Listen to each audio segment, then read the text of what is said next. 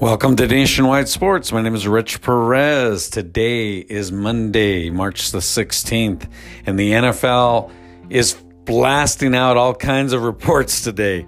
Boy, so many guys have been traded. Stephon Diggs wins, goes from the Vikings to the Buffalo Bills. Tom Brady's still hanging out there, folks, and he's down to the Chargers or the Buccaneers. Because the Raiders fell out, they signed Marcus Mariota. They have an agreement in place. Of course, all these people can only make verbal agreements right now. Uh, the deal cannot be signed for a couple more days. But uh, Mariota has agreed with the Raiders, Las Vegas Raiders. And DeForest Buckner leaves the 49ers for the Colts. They they just couldn't afford to keep him. They got to pay Bosa pretty soon, so uh, it just didn't make sense for them to keep him. He was the odd man out, and that's a huge loss for their defense, by the way. Boy, what other trades came down? Hopkins goes from uh, DeAndre Hopkins goes from uh, the Texans to the Arizona Cardinals, and that was a huge deal for David Johnson as well, who at one time was really on top of his game as a running back and lately has fallen off, but uh, still very potent running back. Uh, he'll be joining Deshaun Foster in Houston with the Texans. So uh, a lot going on in the N F L. Those are just some of the signings and trades that went on today. Ryan Fitzpatrick, of course, stays. Dak Prescott stays. Amari Cooper's a free agent. He's still out there.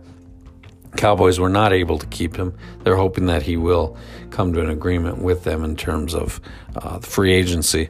But other teams have a shot at Amari now. So, you know, you put him in the open season, and there they go.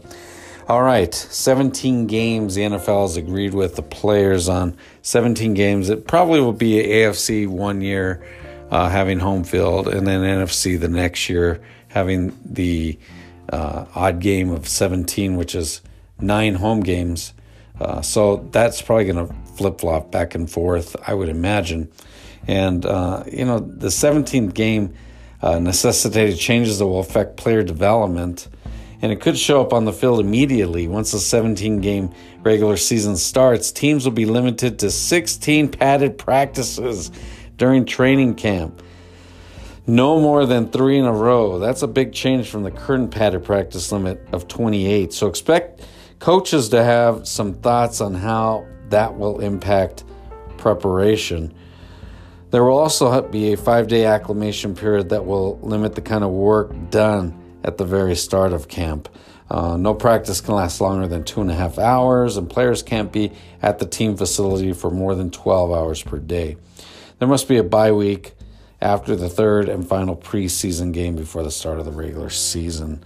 So they're going to have a break in between, which, you know, I, I don't know. Why not just make the preseason two games?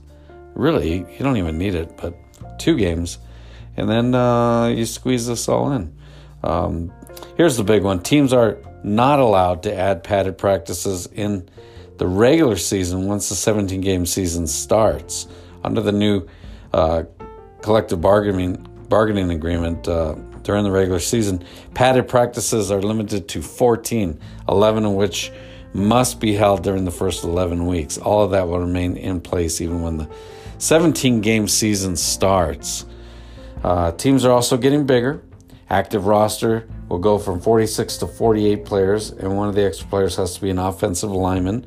Practice, sco- practice squads will also expand. twelve players uh, to fourteen in two thousand twenty-two. Two practice squad players each week will be elevated.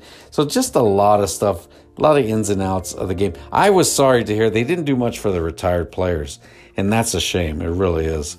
Uh, I think that everybody should have looked out for the retired players as well. A lot of these guys are suffering, and really, they, they give their heart and soul to build the game and keep it going, and they're just tossed out as trash after, and it's terrible. Uh, the players elected J C. Tretter as their new president. Uh, so we'll see how that goes. And um, Michael Thomas, Thomas of the Saints, of course, he opposed the new agreement and had the backing of Russell O-Okung. Uh, the passage means that, uh, um, you know, it's just, it's really, it's very, it's bad for the retired players. And these guys know that. So, boy, you know, I can go on and on with this. There's so much to talk about this. It's a long week, ladies and gentlemen. My five minutes is up. Nationwide Sports, Rich Perez. Just too much info today. All right. Have a great day, and we'll talk to you on Tuesday. Bye-bye.